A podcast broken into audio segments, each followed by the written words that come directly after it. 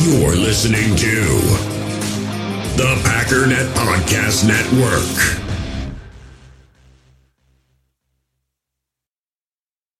We all have smartphones, and we all know they're pretty amazing, but they also can be amazingly distracting, especially when we're around other people. So, US Cellular wants us to reset our relationship with our phones by putting down our phones for five. That's right, a company that sells phones wants us to put down our phones. And to see what we find, learn more at uscellular.com forward slash built for us.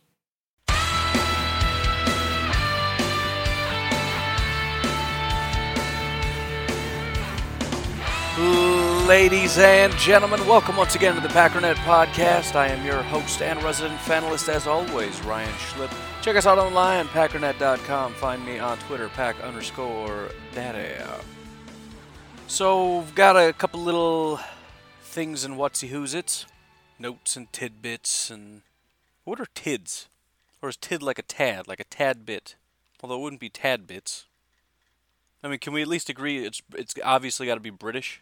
It sounds like the most English sounding thing ever. Tidbit. Have a tidbit of tea, right? Anyone? Hello? Jeez. Sometimes I feel like I'm the only person that's willing to engage in a conversation here. And if you're not going to be a part of this, I don't know if this is going to work out, okay? But outside of the tidbits, I wanted to look at um, a couple little interesting notes that I I feel like, and maybe I'm twisting numbers to be what I want them to be, because I kind of felt like I was doing that, but I don't think it's the worst. You know, either way, it's interesting information and statistics that I dug around and found. If you don't think it leads to where I'm going to say it leads, then that's fine. At least it's in- interesting information. But I'm going to push it where I want to push it anyways, because we got like a week until the draft, and I'm, uh, you know, maybe Gutekunst is listening, and uh, Maybe he's a big fan of the show and values my opinion just enough that he's going to do what I say in the draft, but not quite enough to uh, reach out and, and see if I would be willing to be on the staff. Somewhere right in between those two things is uh, is where Gutekunst lies. Not lie, land, it. So, anyways, that's what we're going to talk about. A few preliminaries. First of all, learned something new yesterday.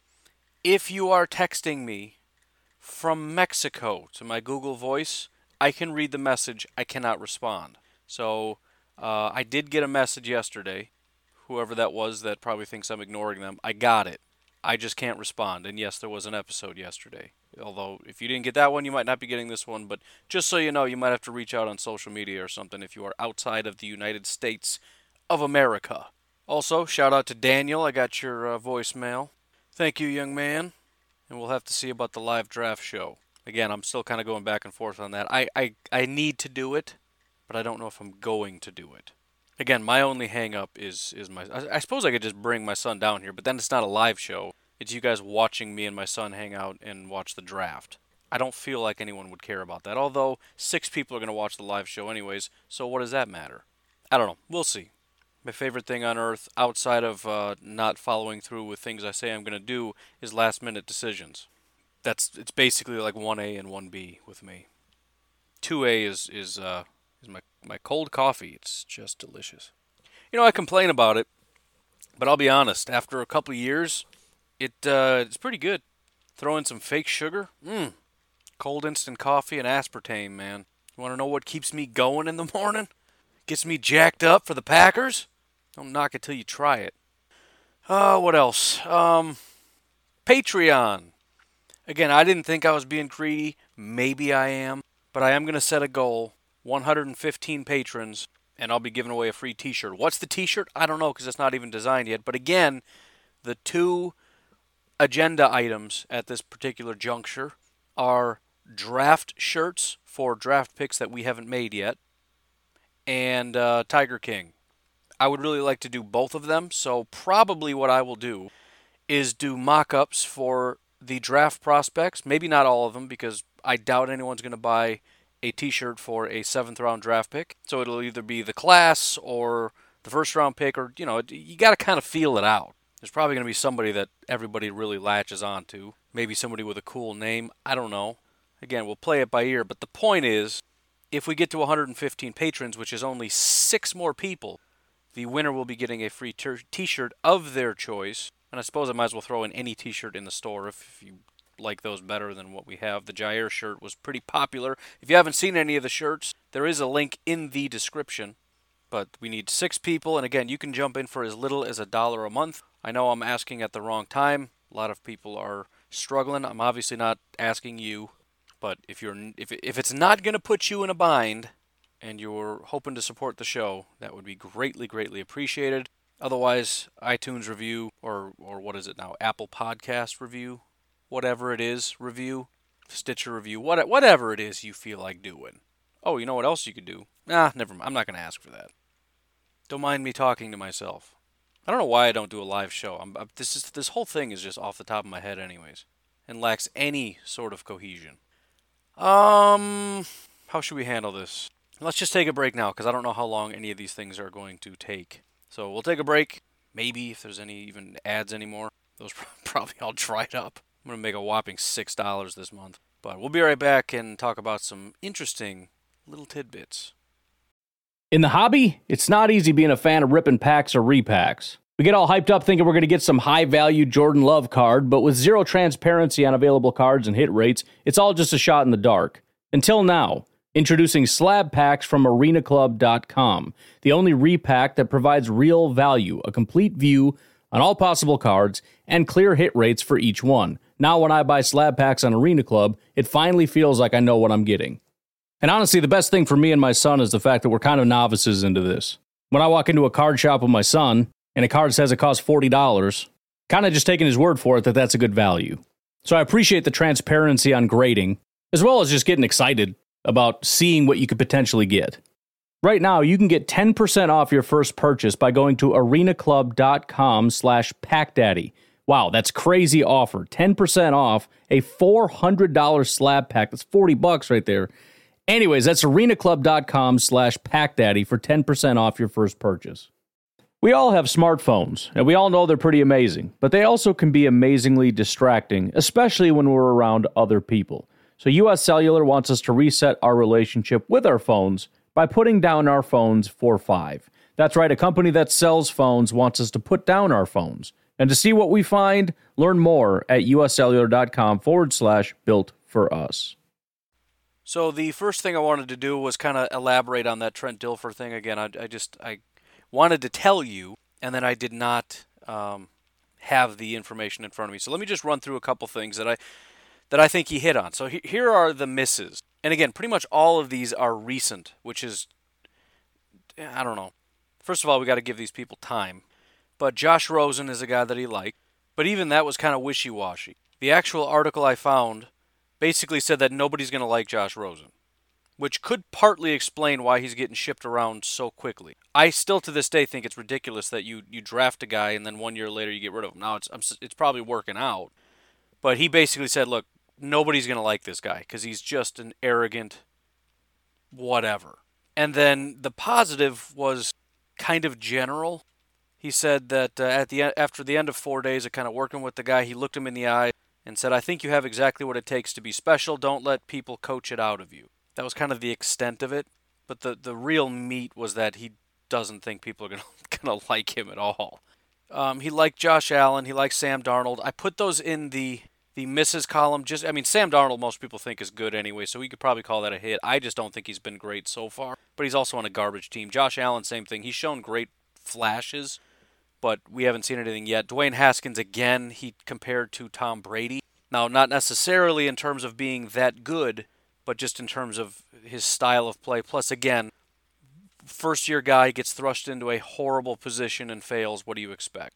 Now, on the flip side, starting in 2010, first of all, and the, some of the most impressive things are, are the things that he got right about people not being good, which again is something I want to start hearing him say again because I'm worried that his whole thing is now he's a you know, commentator and he just says, "Oh yeah, I really like that guy," and just that's all he ever said. And again, the reason I'm bringing this up is because of his Tua comments. But he first of all said he really wasn't that big on Sam Bradford. Now Bradford wasn't terrible, but you got to remember back at the time when Sam Bradford got drafted, he was huge. And T- Trent Dilfer came out and he was like, "Yeah, I don't really know," and that ended up being a pretty accurate thing. I mentioned Christian Ponder. He went in the first round of the Minnesota Vikings and uh, Dilfer was like, "Yeah, this guy's not good."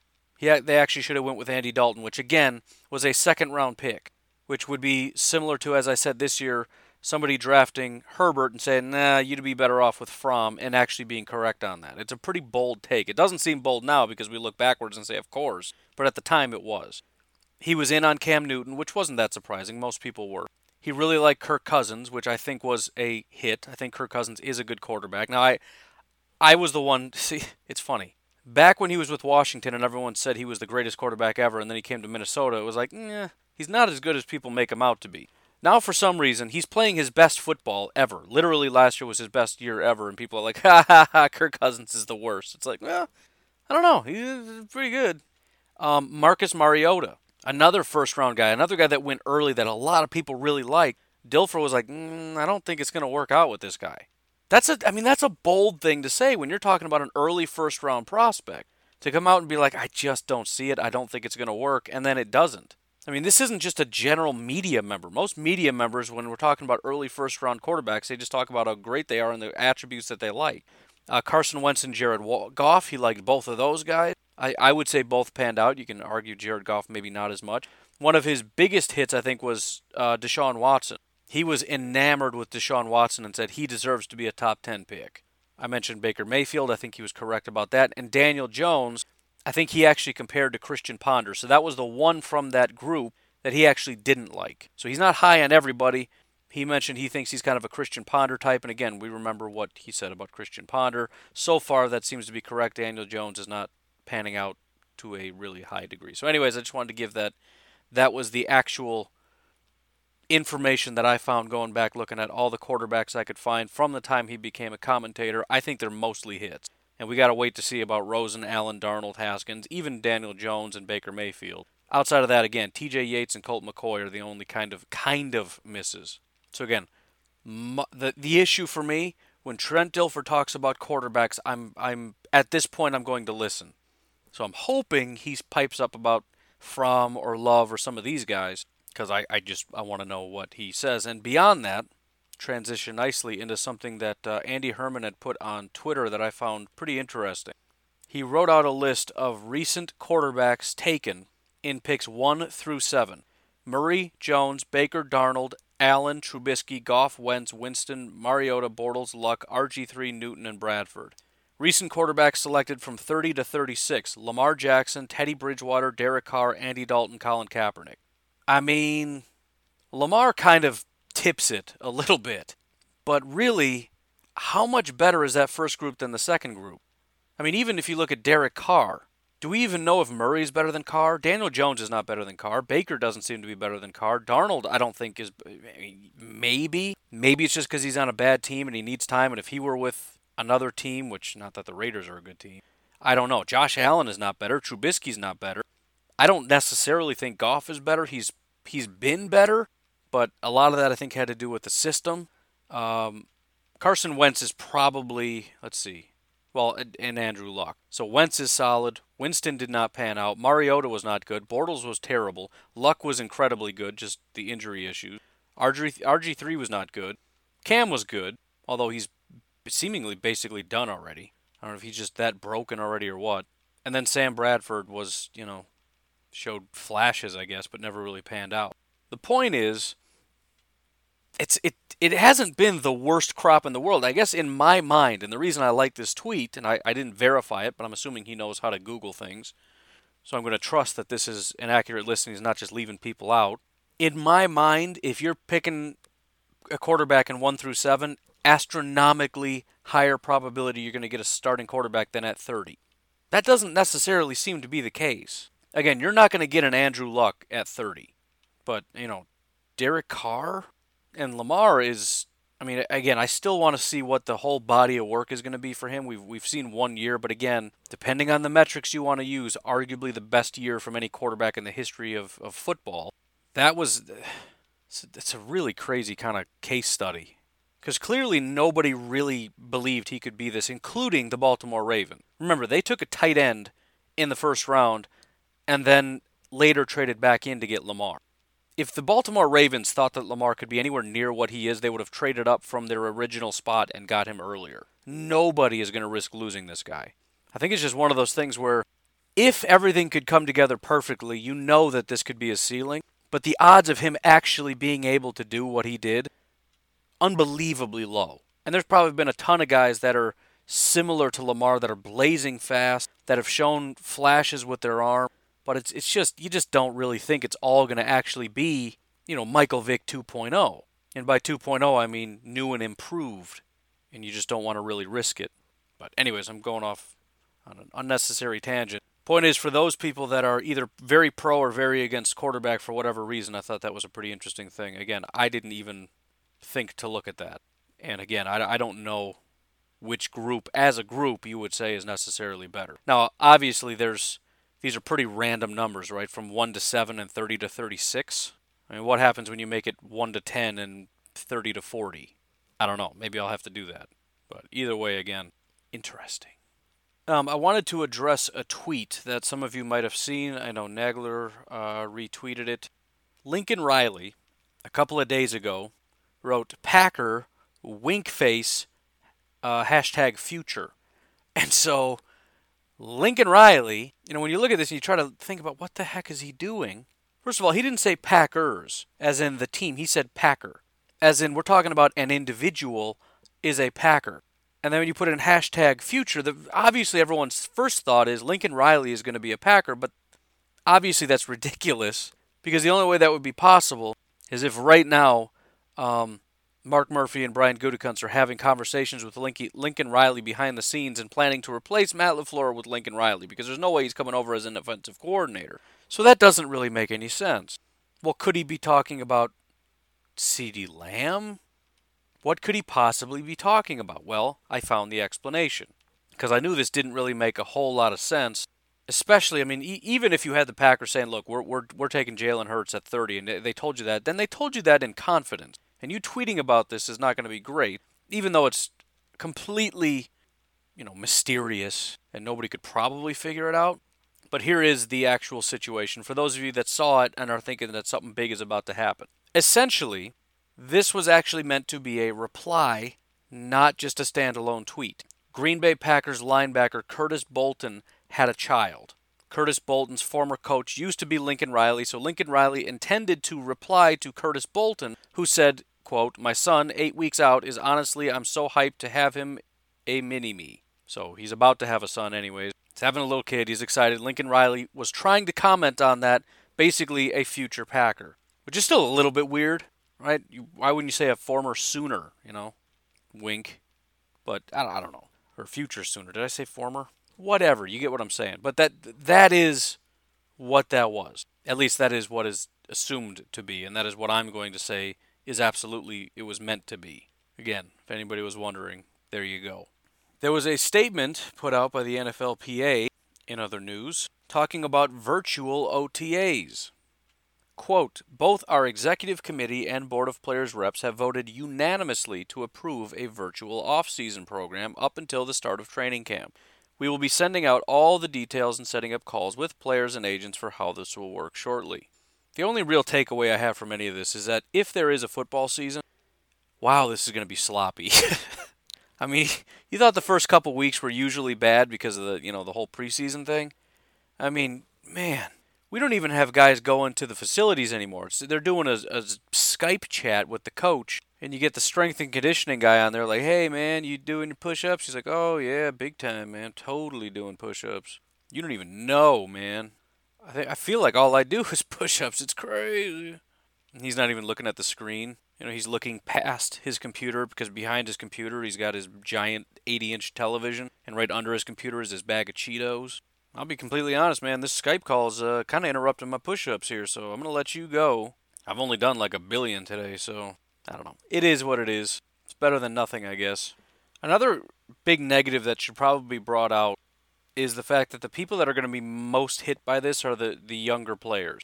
We're putting a lot of stock in rookies coming in and helping out, and the fact that they're not going to be able to set foot on the facility up until who knows when. I mean, there's only so much you can teach, again, over a Skype call. You know, I'm going to send you a PDF version of the playbook, and we'll call you, and, you know, I'll, I'll do a little bit on the board. It'll be a group Zoom session or whatever.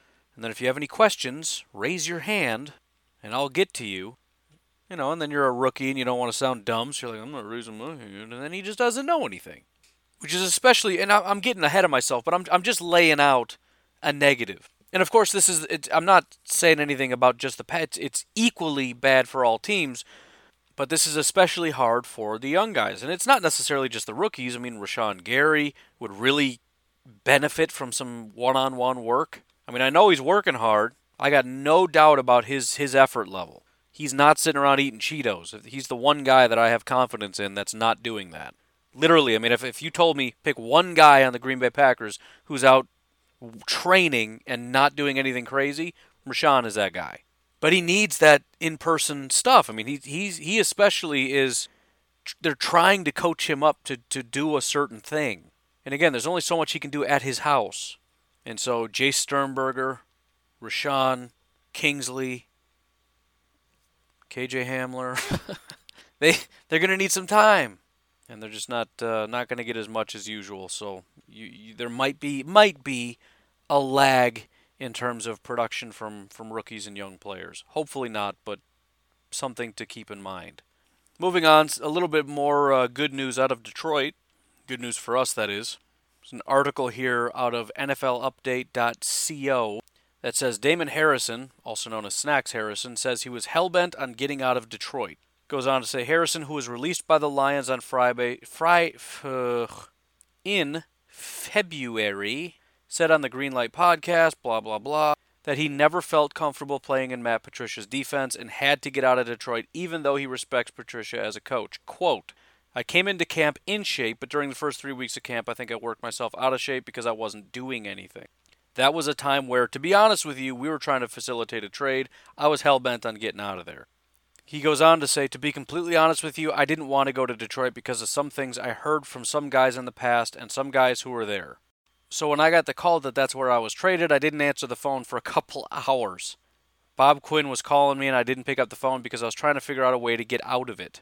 It's nothing against the people of Detroit, the city, or anything like that. I'll forever love the city of Detroit, but I just had to try to put myself into a situation where I saw myself there for two or three years to end my career, and I just didn't see myself doing that in Detroit for very long. Ouch. And, and, and listen, this isn't anything we don't know. Detroit is a mess. Nobody wants to play for this coach. This also just goes to how poorly Detroit does it at vetting people. How did you not know through the vetting process? Nobody. And when when he says, "I found out from people in the past as well as people who are there," meaning this is this has been known. This issue with Patricia. He didn't just say, "I found out from people in Detroit." Because it just became a problem in Detroit. He said people in Detroit and people in the past, meaning players already knew they didn't like playing for Matt Patricia. How did Detroit not know that? How did you not vet that? Players don't like playing for him to such a degree that after after he gets traded, Snacks Harrison, who's getting a phone call from somebody who's all gleeful, "Hey man, we just traded for you. Just wanted to reach out and say, "Hey man, we're so excited." He can't even get himself to answer the phone. He's freaking out in his house like, "How do I get out of this? I got to figure out a way out of this." He's calling his agent, man, like, "You got to get me out of this. I don't want to go there." That uh, dude, it's time to shut it down. Like now, find a new coach. Go call Lincoln Riley. Say, I'll give you whatever you want. It's not like you guys don't have money. Give him $15 million and a new F 150. Ford family, you know, it's, it's fine. I mean, you know, I'm kind of kidding about that, but this is just a night. And again, they don't see it. It's almost as if this this whole football thing is just it's kind of low on the list of priorities. And again, I mentioned that with Buffalo, same thing. These guys, they've they've got these multi-billion dollar endeavors and their football teams are just eh. again what what is it? Pegula? I lied it's not his daughter it just looks like his daughter. It's his wife Kim. And I'm not trying to say Kim isn't a smart person. I'm sure she's a very very intelligent person. Here's the point. Kim Pegula and I, I'm sorry I keep going down this path but just remember this is all about how lucky we are that this isn't us. Kim Pegula brilliant businesswoman I'm sure is president and CEO of Pegula Sports and Entertainment. That's one job. She is president of the Buffalo Bills, and she is president of the Buffalo Sabres. Really? And it's, I mean, listen, it's not as if she's a president in name only, and there's somebody else who's actually a president that's, you know, in charge of just the Buffalo Bills. No, Terry Pegula is the owner and CEO. Kim Pegula is the owner and president. She is the Mark Murphy of the Buffalo Bills. Under her, is Brandon Beane, who is the general manager. Detroit, you've got what a lot of teams have, which is just an ego problem. And it's Buffalo as well. I'm the owner, my wife is, is the president. Cool. The Detroit Lions, how does this ship run? Martha Firestone Ford, the executive underneath her, Martha Ford, Sheila Ford, William Clay Ford, and Elizabeth Ford. That's interesting. However, they also have a team president who is not a Ford by the name of Rod Wood. Who is Rod Wood? He is a businessman. And so you have a business family that sees a really good businessman and says, Come in here and run my business. I mean, in the early 2000s, he held an executive position with Comerica Bank, where he oversaw 12 offices in four states. What in the world does that have to do with running a football team? After that, he was vice president of wealth management for the Wilmington Trust Company. He also worked closely with the Detroit Lions organization and the Ford family in, a, in the role of president and CEO of Ford Estates. Look, he's, he's a business guy. He, he is, Mark Murphy has a dual role. He's got the football side, he's got the business side. And he has experience in both, but a little bit more on the football side, I would say. I'm sure Rod is doing a great job as a businessman. Branding, the financial aspects of it, but nobody there. And this is the point, and I, I keep going down this road, but it just it just baffles me. I'm sorry. The point is, you find the general manager.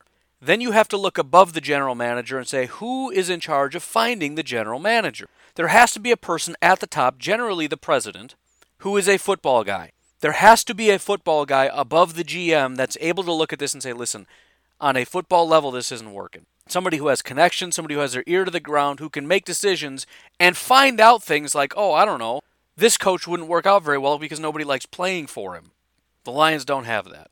They have a, a an investment banker who is helping to run their estate. And so this thing's being run into the ground and nobody can even see it. I don't know. Anyways, um, so Snacks Harrison said it's a night. And, and the other good thing about it, again, not that we didn't necessarily know, but it just confirms nobody wants to be there. Nobody wants to be there. And you, keep seeing things, and I, I'm starting to sympathize more with these players because I used to look at it and be like, you know what? You guys need to quit being crybabies. Because occasionally you'll see, you know, guys actually like tweeting out, like, get me out of here. And it's like, what do you do? Why would you do that? But some of these places are just terrible. And so, again, coming back to the Green Bay Packers and looking at what, you know, I, I remember being baffled when I heard about hiring Matt LaFleur and how he, he fits our culture and all this stuff about culture. And it's like, but is he a good coach? You keep talking about culture and personality. And is he going to fit with the locker room? Is he going to fit with us? Like, dude, I, I understand you got to work next to the guy and you want him to be a cool guy and all, but I kind of want to win a Super Bowl. But you see how important that is. And again, you look at what the Packers did in that locker room, what Matt LaFleur did to that locker room. It does matter, especially in today's NFL where, you know, you can't just belittle and berate guys and they just deal with it. They're not going to deal with it. These are multi, multi millionaires who just don't care anymore. They have way too much power to put up with your nonsense. And they just won't. If they don't like you, they're just going to complain until they get out. They don't have to care. They're too rich to have to care. And so being liked is a part of the buy in, right? You want, you know, Snacks Harrison, he had a terrible year with Detroit. Why? Well, part of it might have been scheme. Part of it was he was saying there were, you know, some other thing that came up, and that was that his wife was having issues, so he had a hard time with with focus. But that was mostly during training camp. But a lot of it is just he just doesn't want to be there. He's out on the field thinking, I got to get out of here. This is a really, really good football football player, and it also speaks to the fact that you can't just pay a guy and expect him to come over and be exactly what he was. You got scheme fit. You've also got buy-in. You, you don't want to bring a guy over that doesn't want to be. This is possibly a problem with trades, which is another issue. I, I'm not trading for a guy unless I get him on the phone first. Apparently, Detroit doesn't operate that way. They trade for a guy and then they call him up and they're like, hey, what's up, man?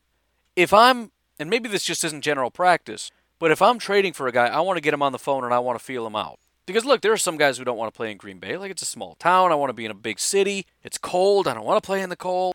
Find that out first. Because you get a guy, you trade and you're giving up capital. You're giving up, you know, players. You're giving up draft picks, whatever it is you're giving up. And you have a guy coming here who instantly his first thought is, I got to get out of here. That's basic due diligence. At least communicate with the. If you don't want it to just get all over the place and talk to the player directly, talk to the player's agent. and say, look, man, just let me. I mean, what what are his thoughts about coming here? We're very interested. We want to know if he wants to come here. The Detroit Lions didn't even do that basic level of due diligence. Hey, how's he feel about coming here? The agent would be able to communicate and say, look, he just he doesn't want to go there. He doesn't want to play there, and then you just don't do it. I don't care what his PFF grade is or what however you assess things, which I wouldn't be shocked if some of these teams are that level of incompetent that they're checking out PFF like, oh, he's really good. Again, not trashing PFF, but you should have a higher standard as an NFL team, I would think. It's it's it's just glorious though because the Detroit Lions are in the NFC North, and the Bears aren't super far behind in terms of um, questionable decision making. I mean, it, look, it's it's not a coincidence that the Packers have been at the top of the division for almost my entire lifetime. Well, at least since the 2000. I mean, geez, since 2002, there have been eight times that the Packers didn't win the division. One, two, three, four, five, six, seven, eight, nine, ten times that they did win the division. And zero times has it been the Lions. Lions haven't won the division since 93. Literally. since 1992, the Buccaneers have won the division as many times as the Lions. That's just hilarious to me. Anyways, the final thing I wanted to look at, and, and I'm sure you can look at this from a couple different angles, but the question I had was what can you glean from personnel and some advanced statistics to, to inform what we should do in the draft? Let me let me elaborate. First of all, a little groundwork here. So primarily the, the I shouldn't it's less than 50%, it's 44%, but it is the most prominent personnel grouping. It's it's 11 personnel one running back, one uh, tight end, three wide receivers. That is what the Packers do more than anything else. Now, they don't do it necessarily as much as other teams because it's the most prominent in in the NFL, and for most teams, that is the predominant uh, alignment. Uh, the Vikings and the 49ers are, are a couple teams that are very rare in that they it's not their number one personnel. The Packers also about 1% of the time are in what's called 20 personnel. So two running backs, no tight ends, three wide receivers. So about 45% of the time they have three wide receivers. About 43% of the time they have two wide receivers. And around 12% of the time they've got uh, just one wide receiver out there. And the, the, the reason I started with this was the question of, again, I really like KJ Hamler. The biggest problem, though, is that he's strictly a slot guy. He's Randall Cobb. Remember that there was a year in which Jordy Nelson got hurt and we had to push Randall Cobb out to the outside. He was not a good wide receiver when we had to do that. That's just not his thing. And so the biggest question I have, and a lot of objections that people would have, is that the Packers predominantly play and like to play two wide receiver sets. First point, not necessarily. They are in three wide less than 50% of the time, but most, more often than not, still not the right way to say it, more often than any other alignment, they are in three wide sets. More than two wide receivers, more than one wide receiver. And they never once lined up in four or five wide, which is also somewhat interesting because it, it kind of goes to the other point, which is maybe part of the reason that they're not in three wide as much is part because they just, I mean, if you don't have, it's about putting the best 11 people on the field. And if you don't have good wide receivers, why are you putting more out there? So I know generally this scheme, you like more tight ends and running back you know, kind of like the 49ers run, kind of like Minnesota. You want to be a little bit more like that. Minnesota's top alignment is 21. Two running backs, one tight end. That's the same with Minnesota. Minnesota's also in 12 personnel more than they're in 11 personnel. So that's the first thing. Kind of want to dispel the idea that there's no point in getting a slot guy because they just use two wide receivers most of the time. Now, I don't disagree that it would be better to get a guy like Justin Jefferson who is great out of the slot but also can be your number one, kind of like Jaire, right? When you draft him, you see him as a slot guy. But really, because he's so good, he's going to end up when you got two wide receivers, it's going to be Davante and Jefferson. When you go three wide, you can slide Jefferson in the slot, and then you have Davante, Funchess, and Jefferson. I agree that that's going to be the, the best situation. But I, I still don't think it would be the worst idea to get a strictly a slot guy. Let's look at something else now, now that we've laid that groundwork. If you look at success rates, and I, I'll be honest, I don't know how this is exactly calculated, what they mean by success, but we'll call it success rates nonetheless. The Green Bay Packers on first down have the highest success rate running the ball of any team in football 54% of the time. Again, I don't know exactly what success is. I'm guessing it's it's dependent on situation, so maybe first and 10 success is 4 yards. I don't know. But the Green Bay Packers are Number one. Actually, I think I have the answer. I found it. A play is successful when it gains at least 40% of yards to go on first down, 60. Yeah, so 4 yards on 10. That's exactly what I said. On first down, I mean. 60% of yards to go on second down, 100% on third and fourth down. So there you go. That's what success rate is. And again, on first down, the Green Bay Packers are number one in getting at least four yards. That's awesome. Here's the issue the Packers rank 19th throwing the ball on first down. Second down, the Packers rank 10th while running the ball. Still not bad. The Packers are 23rd throwing the ball on second down. If you look at third down, suddenly Green Bay goes to 30th on the ground, but 14th while throwing. And then on fourth down, again, Green Bay 20th while running the ball, 5th while throwing. So if the Packers, if, if you wanted the Packers to improve, where where would it be? Probably running the ball in later downs, third and fourth down, and throwing the ball on first and second down. Those seem to be weaknesses to me. So if I'm looking at running the ball, for example, I talk about guys that I like. Uh, Anthony McFarland, that's my guy. However, and, I, and this would require more in depth of a look, but just off the top of your head, when you're talking about first and 10, first of all, you're talking about the threat of a pass, but you're also talking about generally a little bit more space. When you're talking about third and two or fourth and one, everything gets to be a little bit more condensed. Maybe part of the problem is Aaron Jones isn't the biggest guy in the world, so maybe you are looking at a guy like AJ Dillon or you know an Eddie Lacy type that can kind of push the pile a couple. Years. I know Jamaal isn't terrible at it, but I, in other words, that's that's my way of what I'm saying is informing what we do based on actual statistics as opposed to just I really like this guy. And again, I don't know definitively that we just need a banger to help on third down run of the ball. Obviously, Aaron Jones was incredible in the red zone. He was almost automatic getting a touchdown when we got down there. So it doesn't seem to be a problem, but that's just an example. Now, throwing the ball. On first and second down, the Packers are not very good at throwing the football. Later downs, when it, when you need that third down completion for a first down, these heroic Aaron Rodgers and Davante Adams just uh, have a mind meld, right? They just get it done, or Jimmy, or whoever it is that ends up getting it. Rodgers, at least last year, had the ability to convert third and fourth downs at a at a relatively high rate. But getting that the getting the ball rolling through the air early has just been a problem. And I really don't know what could be better than getting a Randall Cobb type guy. I'm not talking about a game buster. I'm not talking about Jalen Reagor streaking down the sideline getting a 40 yard pass completion. I'm talking about a guy like KJ Hamler who's automatic coming off the line of scrimmage and just getting that quick slant for seven yards.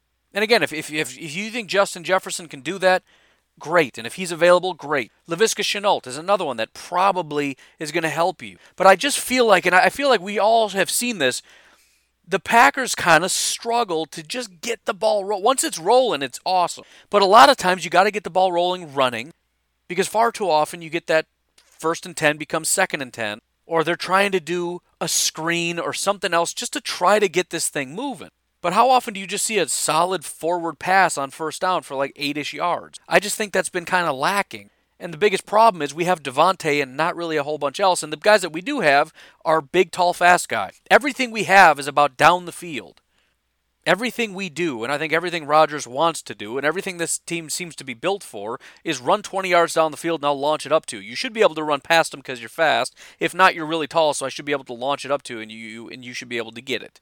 I like KJ Hamler, and again, if it's somebody else that you like, that's fine. But what I'm talking about is a guy that's going to come off the line of scrimmage, get that initial separation, be wide open just for that split second, and who can catch the ball, grab another two to three yards, and get taken down. That is such a an essential thing to get the Packers from first and ten to second and three consistently, and to also have that threat of having a great running game on first down. We, how many times have we heard that, that that whenever the Packers lose, the problem is we had a hard time getting into third and longs. Every single time the Packers lose, it's a fact of we couldn't do a good enough job on first and second down to get us into third and manageable situations.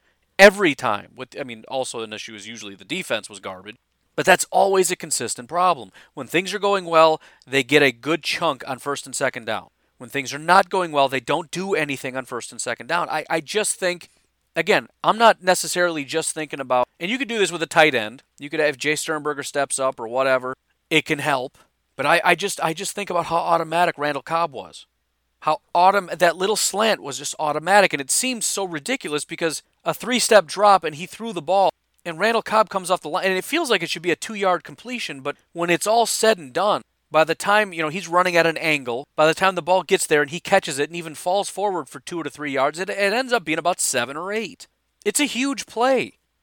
So again, just using the the actual statistics of it, I, I really think having a way to move the sticks on first down. And, and listen, I really like Laviska Shenault, and I think you can do some stuff, especially with these wide receiver screens and being able to get him moving or in the backfield or kind of gadgety stuff. But but for me, the the biggest thing that I want, more than I want a Tee Higgins that's going to catch a 40 yard pass three times a game, or Jalen Reagor even. And, and again, maybe he can be that guy. Anybody that you think can do what I'm saying, I'm fine with. I'm not trying to argue about which guy. For me, it's Hamler, but I acknowledge the issue about him only being a slot guy. And that is a problem because when you do two wide, you got Davante and Funchess, and it kind of forces you to do three wide receivers to get that one guy out there. That is a problem. But the point is, I don't want to have to rely on wide receiver screens or deep passes constantly because those big plays happen like two to three times a game, and I you don't win and lose games based on those one or two big plays. It's about you know again go back and look at those Packer games that I was highlighting, and I completely forgot I'm supposed to be giving you top. We'll we'll pick up on that tomorrow. Uh, awesome games to watch, but go back and watch those games. The point is, it's consistent pressure all the way down the field. They're just consistently moving the ball. And I think the Packers have struggled with that, consistently moving the ball down the field with very little effort.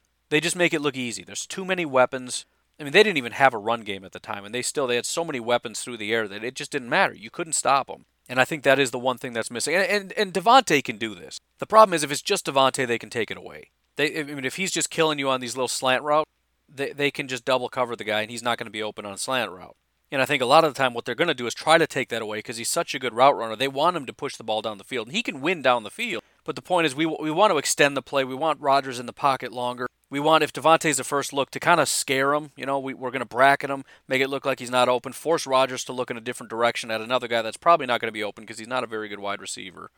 And we're going to win that way. But if you have just it, just one more guy that's got that level of, I mean, he can't do everything Davante can do, but at least insofar as those quick little route, and, and, and again, remember, KJ Hamler is blazing fast. Can you imagine with him just being dominant on a slant, and then you just throw in a sluggo, right? Slant and go which is he's running a slant and then he just shoots straight up the field. So when you try to take away that slant route, what are you going to do? The, the the the slot corner can't keep up with it. And so you see him going on a slant you have somebody crash down on. So as either a safety or a linebacker or whoever is trying to come up to take that away, you send him flying up the field. Nobody's going to touch him.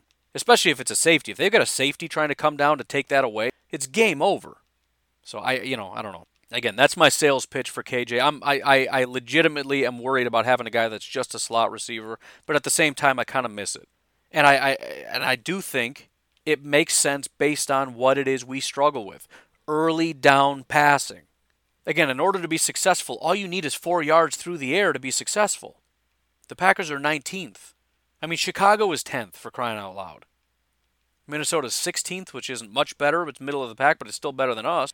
Then you compare it with San Francisco as fifth, Kansas City as sixth. I mean, teams that you want to compete with, what's an area you got to get better with? Where, where do you need to get better?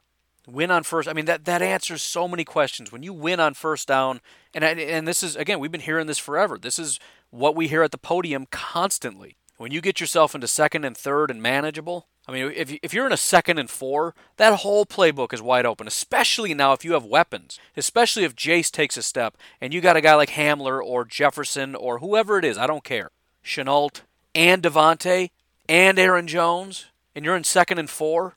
That, that I mean, as a defense, it's almost like, all right, let's just give them the first down and let's try this again. Because this isn't going to work. We're not going to stop them from getting a first down here hopefully next time after they get the first down, we'll stop them, and then you get a second down. You know, we'll we'll try again for that third and long. But I think uh, on a sort of a micro zoomed in level, the ability to win on first down, I think, is going to be critical. And again, second down is even worse. Second down, the goal is to be to at least get to um, third and four, right? Because you want to get 60% of the way to the first down marker. So if it's if it's second and 10, you need to get six yards. The Packers are 23rd meaning on second down, most of the time, only 42% of the time, they get within 60% of a first down. So most of the time, they fail at putting themselves in a third and manageable situation. And again, when the Packers fail, the first thing Matt LaFleur says when he goes to the to the podium is that we weren't able to get ourselves into third and manageable situation. That has to change. I think that needs to be a primary focus. And and again, for me, that kind of eliminates certain guys. And I mean, uh, you know, maybe if you think certain guys can do it, but I'm looking at Tee Higgins or any of these guys that are primarily field stretchers as not my primary. Right, Jalen Reagor, as far as what he can do outside of just running 40 yards down the field, it's a great asset. But I need to know how you can help us go from first and 10 to second and four. What is your ability to do that? I, I believe Aiyuk can do it. Great route runner. He's, he's sort of like a Davante type guy. Of course, he can do it. Justin Jefferson, I believe, can do it, especially since he can be a slot guy. He's a good route runner. KJ, I think, would be ideal outside of not being able to play in two wide receivers. Presumably, maybe he can. I don't know. I'm, I'm just assuming he's strictly a slot guy. I mean, at five foot eight. Eh. I mean, even if a guy like Henry Ruggs fell, and I know the the idea is he's he's blazing fast, but he's also a good route runner. I I don't know. I just worry about a guy like that that he's strictly going to be beneficial, you know, on that third and two when you stack the box and then send send Ruggs flying down the field past somebody on a little play action. I don't know. Maybe Henry Ruggs will be fine. I mean, obviously, just coming, you know, running a, a shallow cross or whatever, he's going to fly past somebody. I'm sure he'll be able to help out, but he just he wouldn't be my first option. You know, Mims again. I, I don't. I, I'm not a big fan of Mims at all, but I definitely don't see him as a big first down. I mean, I, first of all, I don't see a lot of separation from Mims, despite being really big and really fast. So I, I, I don't know. Aiyuk, I think, is solid. For me, it just kind of solidifies those guys. And, and listen, I, I was talking yesterday about the fact that separation is the biggest thing for me, anyways, for wide receivers. And the guys that have it are going to be my favorite wide receivers. The guys that don't, I just don't. And whatever nuance is in between that separation that I'm just not appreciating enough, so be it. Right? I'm not as high as on CeeDee Lamb as most people. Well, he doesn't run away from people.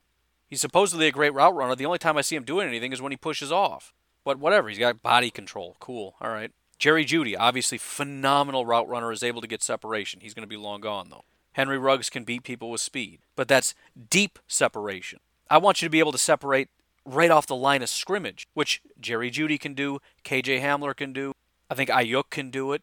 Maybe Shenault. I, I don't exactly remember. There were so many facets that I really liked about him. I don't really remember beating people off the line of scrimmage as being one of them. But, you know, gaining extra yards, I'm, I'm, sure would not be a huge issue for him. But again, I don't want to just rely on wide receiver screens to win on first down, which seems to be the only real way the Packers have success on first down throwing the ball, and it's just kind of getting annoying. I mean, it's cool that they're so successful with it, but it's kind of annoying that, come on, man, is that really the only first down play you've got? So, anyways, um, I'm going to try to poke around on a couple other things to see, you know, maybe we can look at linebacker or whatever. I did actually have a little bit on that, but we're kind of out of time. So, anyways, you folks have yourselves a fantastic day. Talk to you tomorrow. Have a good one. Bye bye.